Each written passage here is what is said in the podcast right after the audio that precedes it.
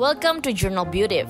In this podcast, you'll hear several dialogues with interesting guests that gives you another insight. So, put your headphone on and listen carefully. Thank you.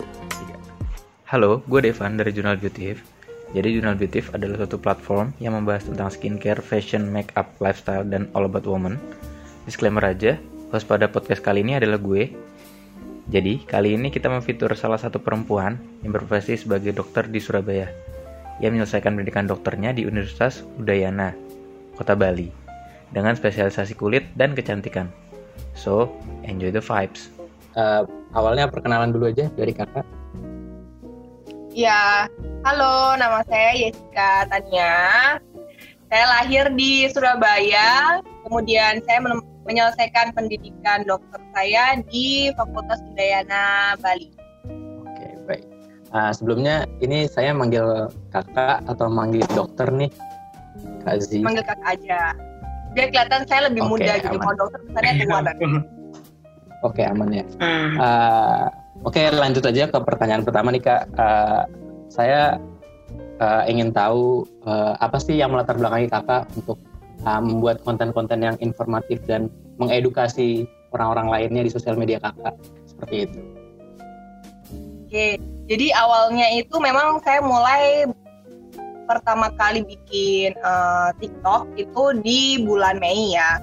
Jadi karena uh, istilahnya kan itu banyak yang lagi di rumah ya, jadi kita kan nggak boleh banyak beraktivitas di luar. Jadi kebanyakan kita pasti bermain di sosial media, entah itu nonton ataupun membuat konten-konten. Nah di saat itu saya melihat banyak uh, informasi-informasi mengenai medis, karena bidang saya adalah bidang medis ya, karena saya dari uh, background medis, jadi uh, banyak informasi-informasi mengenai medis ini yang agak kurang tepat penyampaiannya dan ada beberapa konten di media sosial.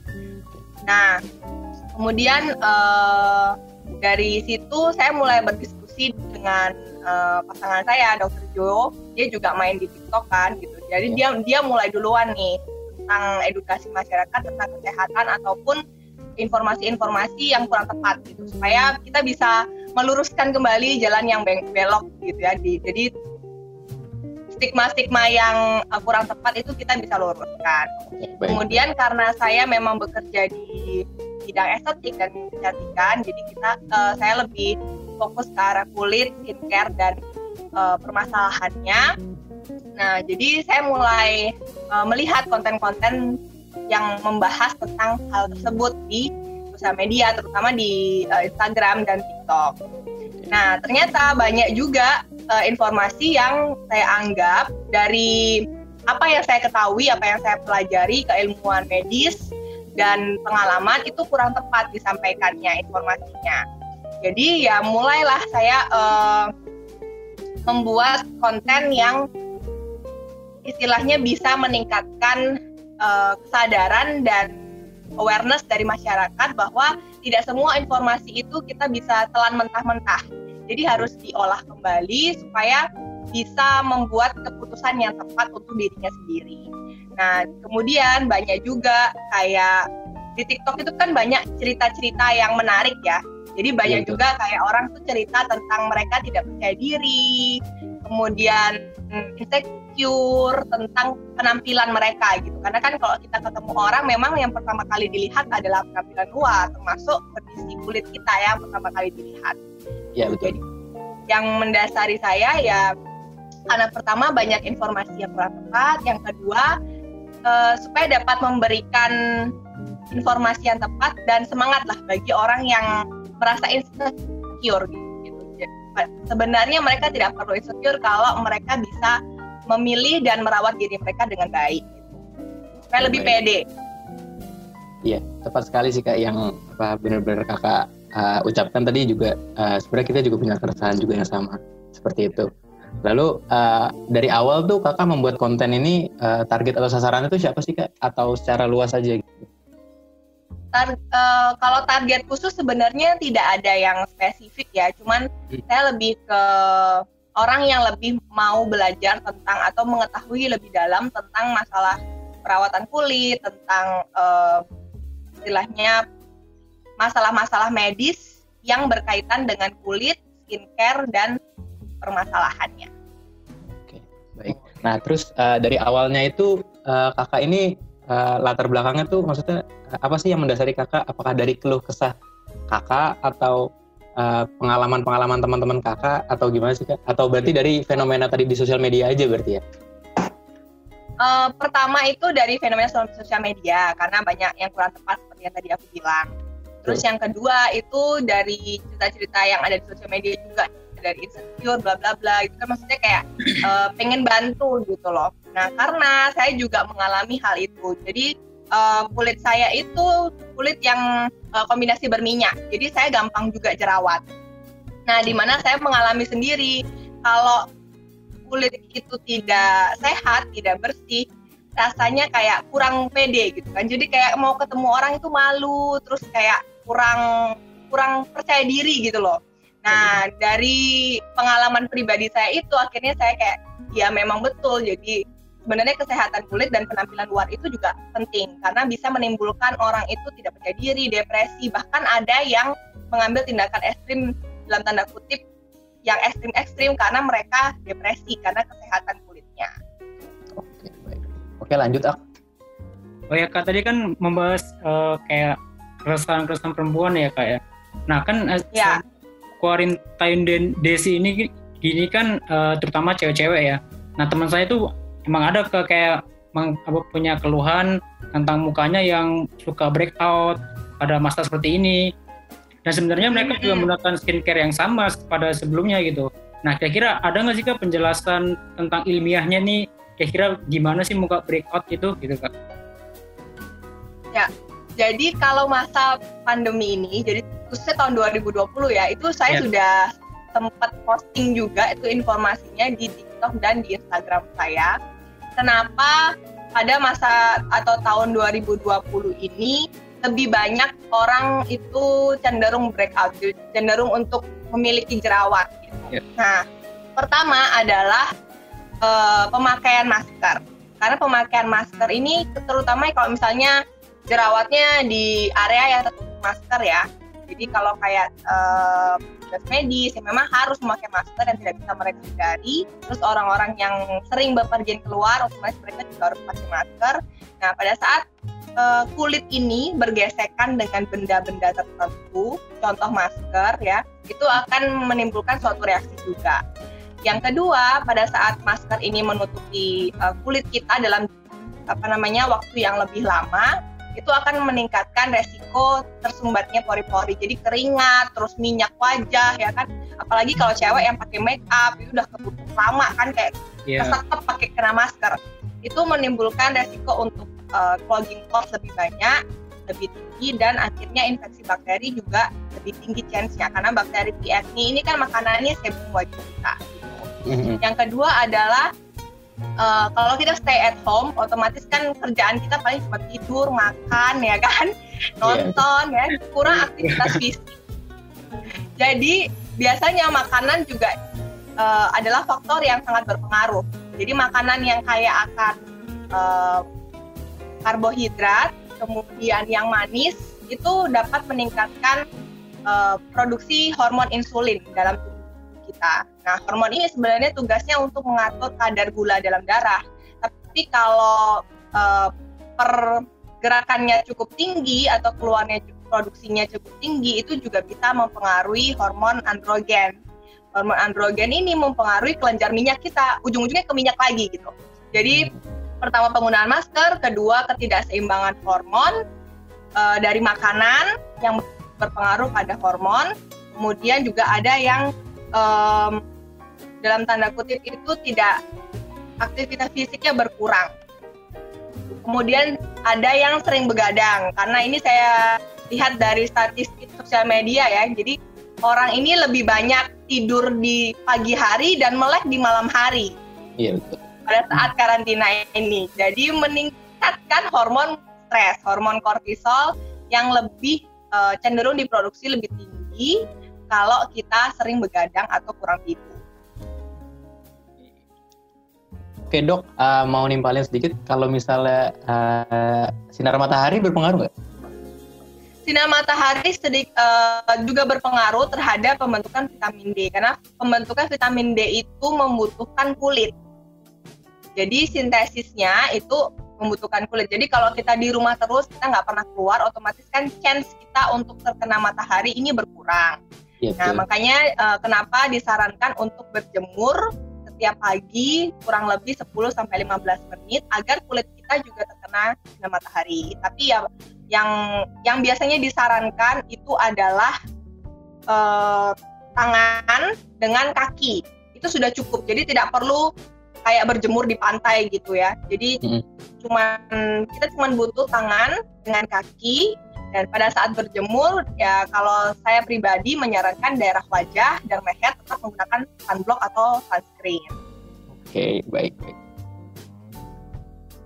Oke saya lanjut ya kak. Nah terus kan uh, banyak nih kak di yang kita review juga terus uh, yang kita ketahui itu tuh makeup makeup dengan kandungan alkohol kak nah itu sebenarnya gimana sih kak menurut kakak menurut ilmiahnya tuh sebenarnya baik atau buruk sih kak seperti itu Oke. Jadi kandungan alkohol ini tidak semuanya berakibat buruk terhadap kulit jadi ada yang uh, dinamakan dalam tanda kutip alkohol jelek dan tanda kutip juga alkohol baik gitu. Jadi kalau alkohol yang uh, dalam tanda kutip jelek itu biasanya mereka lebih bersifat uh, membuat kering kulit karena tujuan mereka adalah untuk mengangkat minyak berlebih kemudian bisa digunakan sebagai dalam tanda kutip preservatif atau pengawet di dalam skincare kita.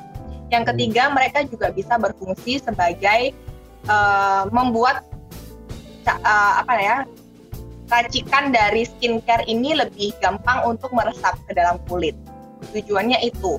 Tapi apabila dipakai uh, dalam jumlah yang sedikit dan terus menerus, ini juga berakibat yang kurang baik karena bisa membuat lapisan kulit yang dinamakan skin barrier kita. Jadi skin barrier itu lapisan kulit yang paling atas yang hmm. tujuannya sebenarnya melindungi kulit kita dari bakteri, virus dan kehilangan air berlebih itu menjadi istilahnya uh, dalam tanda kutip rusak karena pemakaian alkohol yang uh, dalam tanda kutip jahat tadi ya. Jadi hmm. contohnya adalah etanol, uh, metanol, terus alkohol denat. Ini yang biasanya saya kurang uh, prefer untuk ada dalam skincare yang saya pakai. Nah, kemudian ada lagi alkohol yang dalam tanda kutip baik, yang tujuannya sebenarnya dia justru memberikan uh, kelembapan dalam kulit gitu. Jadi kayak ada steril, steril, steril alkohol itu juga dalam tanda kutip dia lebih berat terhadap uh, kulit kita. Kalau saya mention uh, ada salah satu kandungan kak yang SLS ya kak kalau nggak salah. Oh nah, iya. Itu, uh, itu apakah termasuk dalam kandungan alkohol yang baik atau jahat tadi atau gimana sih kak? Kan ada tuh yang skincare skincare yang SLS free yeah. atau gimana? Nah, itu dampaknya gimana sih kak? Ya, kalau SLS ini sebenarnya yang paling umum itu adalah sodium lauryl sulfate. Itu yang yang hmm. kita uh, singkat dengan SLS. Jadi SLS ini sebenarnya gampangannya dia surfaktan atau deterjen. Jadi tujuannya untuk memberi atau mem membuat F ada busa di dalam uh, pembersih. Jadi SLS hmm. itu terbanyak digunakan pada skincare skincare yang gunanya untuk membersihkan. Seperti contoh uh, odol pasta gigi kita supaya dia berbusa, sampo, sabun, nah termasuk sabun wajah. Nah di sini memang perannya dia baik. Jadi untuk uh, memudahkan kita mengangkat kotoran, tapi namanya benda mati ya SLS ini, dia tidak bisa membedakan uh, kotoran yang mana harus diangkat dengan minyak-minyak wajah baik yang harus di istilahnya disimpan memang untuk keuntungan kulit kita. Jadi ya udah diambil aja semua gitu. Jadi minyak yang baik diangkat, minyak yang buruk termasuk kotoran eh, kotoran-kotoran wajah juga disapu bersih semua nih sama SLS. Nah, hmm. jadi biasanya dia akan membuat kulit uh, menjadi kering. cenderung lebih kering gitu. Oh, iya. Yeah. Oh.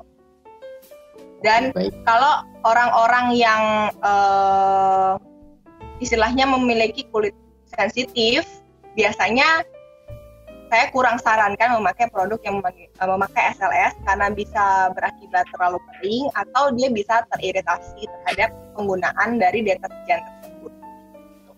Oke baik baik. Uh, lanjut kak pertanyaan berikutnya. Oke kak, uh, saya saya pengen tahu kak kan yang saya tahu ini kan uh, mengenai facial ya. Facial ini kan dilarang ya kak ya. Nah sebenarnya facial ini facial facial. Iya ya facial. Facial. Oke okay, ya. Nah ya, ini kira-kira sebenarnya uh, boleh apa enggak sih kak sebenarnya? Dan kira-kira dokter kecantikan ini memang menyarankan atau memang seperti apa nih kak kira-kira yang facial ini? Jadi facial itu sebenarnya aman dilakukan asal dilakukan di tempat yang tepat dalam tanda kutip memang dia klinik yang diawasi oleh dokter. Jadi bukan salon yang tidak memiliki uh, dokter ya. Jadi karena sekarang banyak banget salon salon-salon yang buka. Uh, jadi memang dia dulunya salon hanya untuk uh, rambut, terus tiba-tiba menerima facial.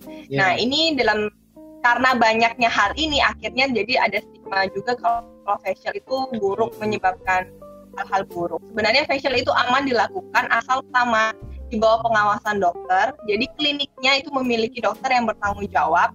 Kedua, alat yang digunakan steril dan kebanyakan sekali pakai. Jadi kan kalau facial itu ada alat yang memang kita pakai untuk ekstrak, uh, yeah. mengeluarkan komedo ya, namanya yeah, ekstraktor. Yeah. Nah, alat-alat itu ada yang harus sekali pakai. Ada kalau misalnya mau yang dipakai berulang itu harus disterilkan. Jadi dimasukkan ke dalam autoclave namanya alat yang memang untuk membunuh bakteri. Jadi harus steril alatnya. Karena kalau tidak ya tadi jadi setelah facial malah jadi jerawatan. Gitu. Terus yang ketiga, jadi yang pertama kliniknya harus ada dokter, yang kedua steril, yang ketiga adalah perawatan setelah facial. Jadi setelah facial itu ada hal-hal yang tidak boleh dilakukan gitu. Nah itu biasanya kita harus edukasi, makanya harus cari yang ada dokternya kan dokternya yang biasanya mengedukasi. Begitu. Gitu, iya iya iya. Jadi uh, statement selama ini agak kurang tepat ya kak, agak, agak misleading ya kak tentang ya, dilarangnya. karena kan banyak yang istilahnya facial di tempat yang kurang tepat, jadi ya hasilnya juga begitu. Maksimal gitu ya. Betul betul betul. Oke, lanjut ya Kak. Nah, ini uh, ada pertanyaan nih Kak. Uh, kalau produk-produk yang sifatnya alami itu apakah selalu baik atau bagaimana? Oke. Uh, gini, karena produk-produk atau bahan-bahan yang alami, hmm. ini contohnya saya sebut aja suatu buah ya, contoh lemon deh. Lemon itu kan yeah. alami ya. Yeah, betul. Buah kan, biasanya kita makan kan, masuk ke dalam tubuh ya kalau kita makan dan masuk ke dalam tubuh aman-aman aja karena memang lemon itu pada saat masuk ke dalam tubuh kita di lambung itu dia mengalami proses karena di lambung itu kan sudah ada asam lambung dan lain sebagainya ya dan memang dia diciptakan untuk nutrisi ke dalam tubuh. Oh, iya. Nah tapi pada saat lemon ini dipakai untuk kulit, nah ini yang menjadi suatu uh, tanda tanya karena Eh, produk-produk uh, yang dipakai untuk kulit pertama itu harus memperhatikan pH. Jadi kulit itu mempunyai istilahnya keseimbangan asam basanya. Jadi pada saat keseimbangan pH ini terganggu, fungsi dari kulit juga terganggu.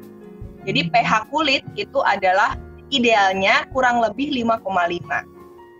Nah, jadi pH sedangkan pH-nya lemon ini berbeda sekali dengan pH kulit. Jadi tidak semua bahan alami itu baik langsung di istilahnya Gunakan. digunakan untuk yeah. kita. Berbeda dengan uh, produk yang mengandung ekstrak dari buah-buahan atau bahan-bahan tersebut karena mereka sudah mengalami uh, istilahnya uji klinis di laboratorium pada saat pembuatan dari skincare-nya. Baik, langsung aku kalau ini kak, kak uh, kalau kita yang mengkonsumsi vitamin E atau vitamin C, kira-kira itu ada efek sampingnya nggak sih kak? Oke, okay. uh, kalau vitamin C itu kan dia sebagai antioksidan, ya. jadi gunanya adalah untuk menangkal atau mengurangi radikal bebas yang ada di dalam tubuh. Karena kan apa yang kita makan, terus udara, polusi dan lain sebagainya itu mempengaruhi uh, aging atau penuaan. Hmm. Nah, jadi vitamin C ini bertugas sebagai pertama dia imun booster untuk meningkatkan imunitas tubuh, kedua sebagai antioksidan. Ketiga sebagai istilahnya buat energi. Makanya kenapa kalau minum vitamin C biasanya kita sarankan pagi hari yeah. supaya lebih bersemangat, gitu, energi. Nah, uh, kalau digunakan konsumsi tiap hari sesuai dengan uh, dosisnya itu sebenarnya tidak masalah. Ini yang minum ya, saya berbicara yang minum. Yeah. Nah, karena vitamin C sendiri itu vitamin yang larut dalam air. Jadi pada dosis-dosis yang sudah berlebih, dia akan difiltrasi oleh ginjal dan dikeluarkan melalui urin. Gitu. Jadi nggak akan ditumpuk dalam tubuh. Jadi nggak ada gunanya juga minum vitamin C banyak-banyak, gitu. karena itu uh, uh, istilahnya meregulasi dengan sendirinya. Gitu.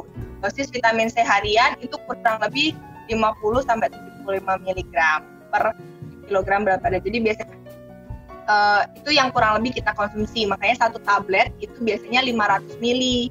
Itu juga sudah cukup. Tapi kalau misalnya sakit atau uh, butuh lebih, biasanya boleh mau minum dua tablet juga boleh. Tapi sekali lagi itu tubuh kita akan meregulasi dengan sendirinya gitu. Kelebihannya akan dibuang melalui urin. Makanya kalau minum vitamin C, urin kita kan agak kuning. Iya betul. Gitu.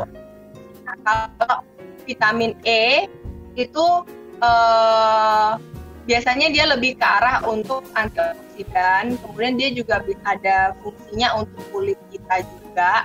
Nah, tapi biasanya uh, ada beberapa yang bila mengkonsumsi vitamin E ini uh, istilahnya apa ya? Kayak kalau kita melakukan tindakan medis, misalnya yang membutuhkan suntik, itu biasanya darahnya agak lebih sedikit lebih apa ya kalau dia mau berhenti agak sedikit lebih lama gitu.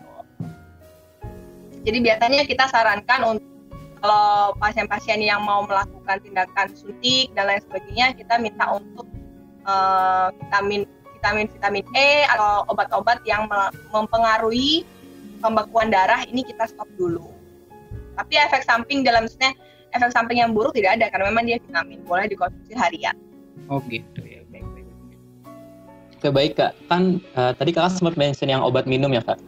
Nah lalu uh, banyak juga nih kak yang membandingkan kayak uh, obat minum sama obat yang dipakai di luar kayak skincare gitu. Apakah pengaruhnya berbeda atau sama kak? Atau gimana kak penjelasan hmm. ilmiah? Oh, maksudnya skincare yang yang mengandung vitamin C. Iya ya, yang uh, sama dibandingin sama yang obat minum kak, yang yang skincare skincare untuk kecantikan yang minum itu kak. Oh oke, okay. jadi uh. gini, kalau yang diminum, otomatis kan dia melalui perjalanan dulu kan. Jadi tablet itu saat diminum dia masuk lambung dulu, diserap di usus dan lain sebagainya. Jadi yang istilahnya nyampe ke kulit itu juga hanya beberapa dosisnya aja gitu. Jadi nggak seluruhnya yang kita minum itu akan nyampe ke kulit kita gitu kan. Mm, nah baik. jadi dia akan dibagikan ke sel-sel tubuh yang lebih perlu. Gitu. Nah lain dengan kalau kita menggunakan serum atau uh, suntik vitamin C. Jadi ada yang treatment-treatment itu memang kita uh, masukkan vitamin C ke dalam lapisan kulit. Itu berbeda karena dia langsung atau direct masuk ke dalam lapisan kulit yang memang di situlah ya? kerjanya vitamin C lebih tepat. Oh iya. Oke baik. Uh, lanjut ah. Kak uh, mau balik lagi ke tentang breakout tadi ya kak ya. Nah saya ingin ya? tanya uh, kira-kira uh, tips tips skincare rutin kita buat biar muka kita itu nggak gampang untuk breakout itu kira-kira ada tips tips, tips gitu nggak sih kak? Tips skincare? Iya tips skincarenya.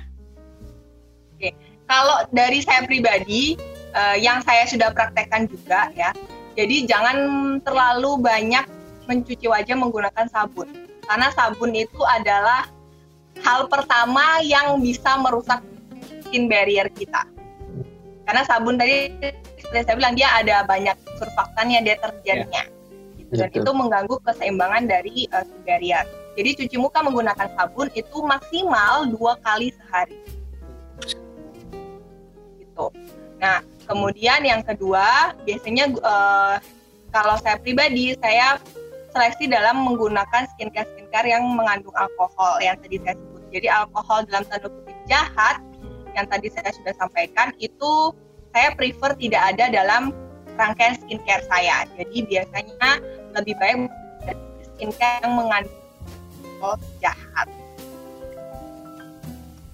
Yang ketiga adalah fragrance atau parfum. Sebenarnya ini tidak mutlak ya, tapi uh, fragrance atau parfum biasanya skincare skincare itu kan ada yang baunya wangi banget. Iya. Yeah.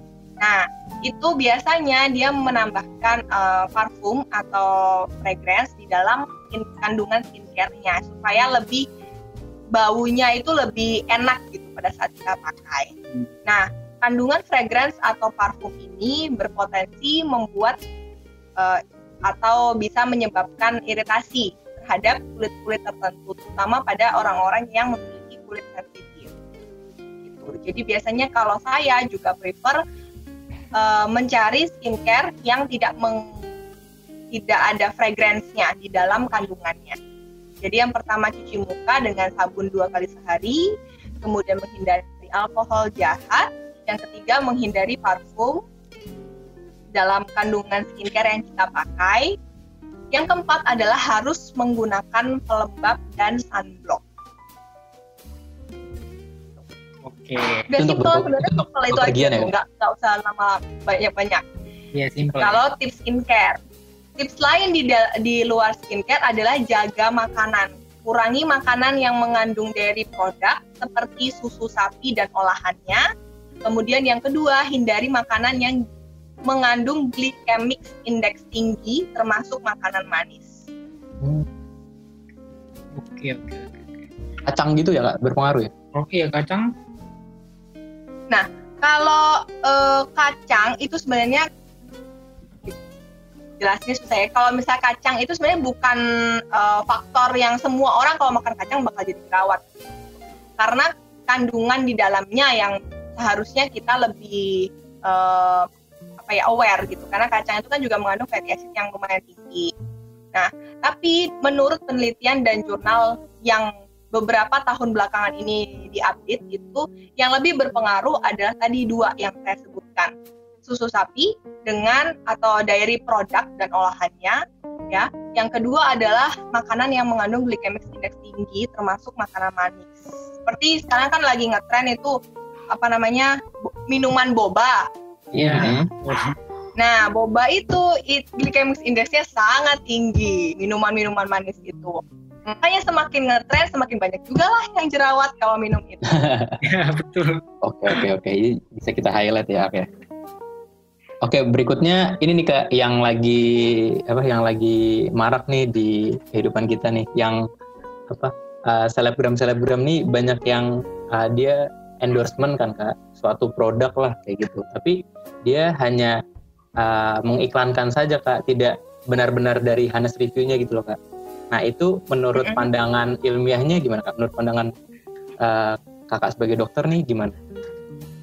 Oke sebenarnya uh, ini ya dengan adanya selebgram atau influencer ini hmm. kita juga terbantu ya. Jadi kita mendapatkan informasi-informasi yang lagi tren, lagi uh, hype, kemudian iya, produk-produk baru yang lagi hype itu lebih cepat gitu. Karena kan mungkin media kalau kita menunggu media ini agak lambat kan gitu. Iya betul. Nah, tapi yang perlu diingat itu adalah uh, setiap orang itu mempunyai uh, sensitivitas kulit yang berbeda-beda.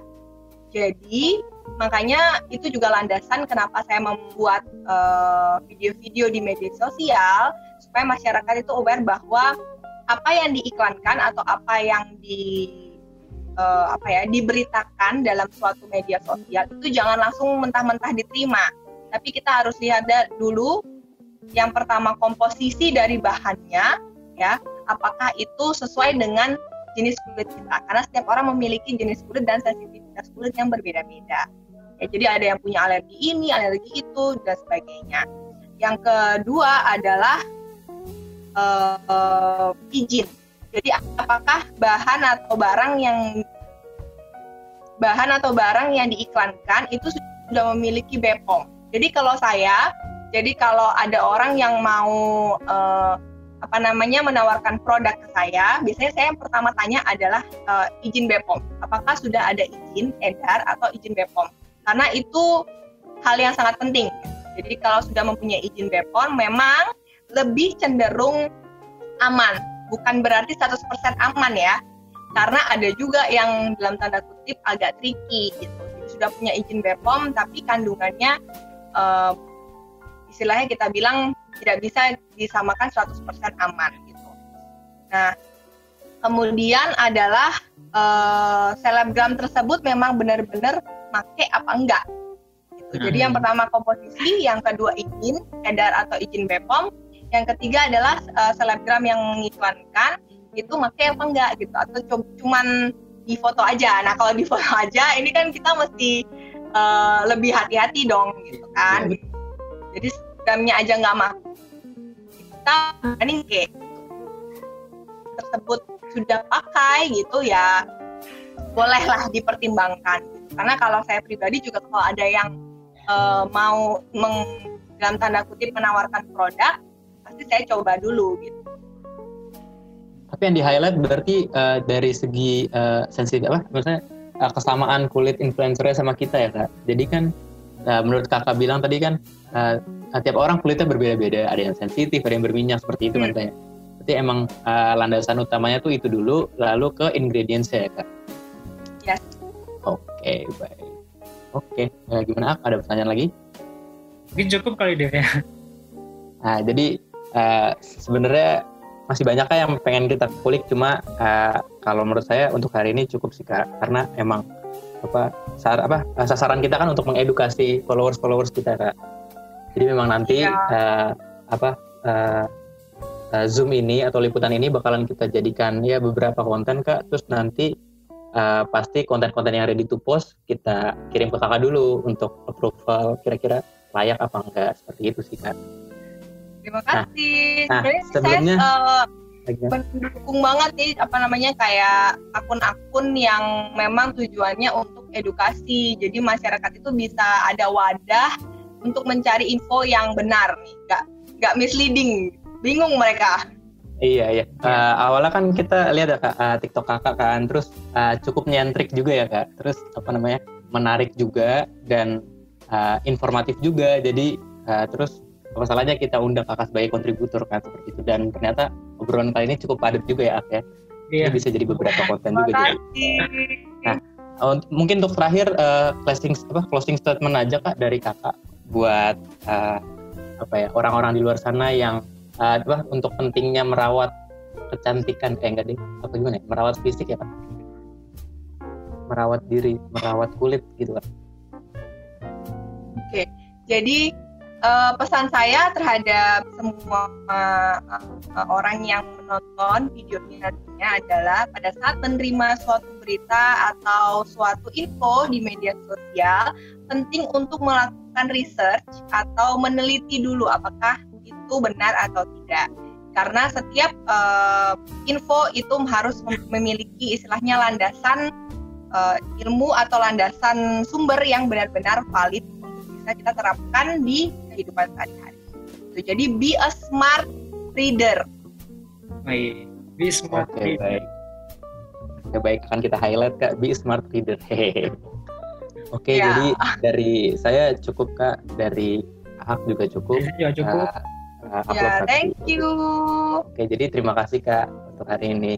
Ya, sama-sama. Terima kasih ya. juga. Oke. Thank you for listening.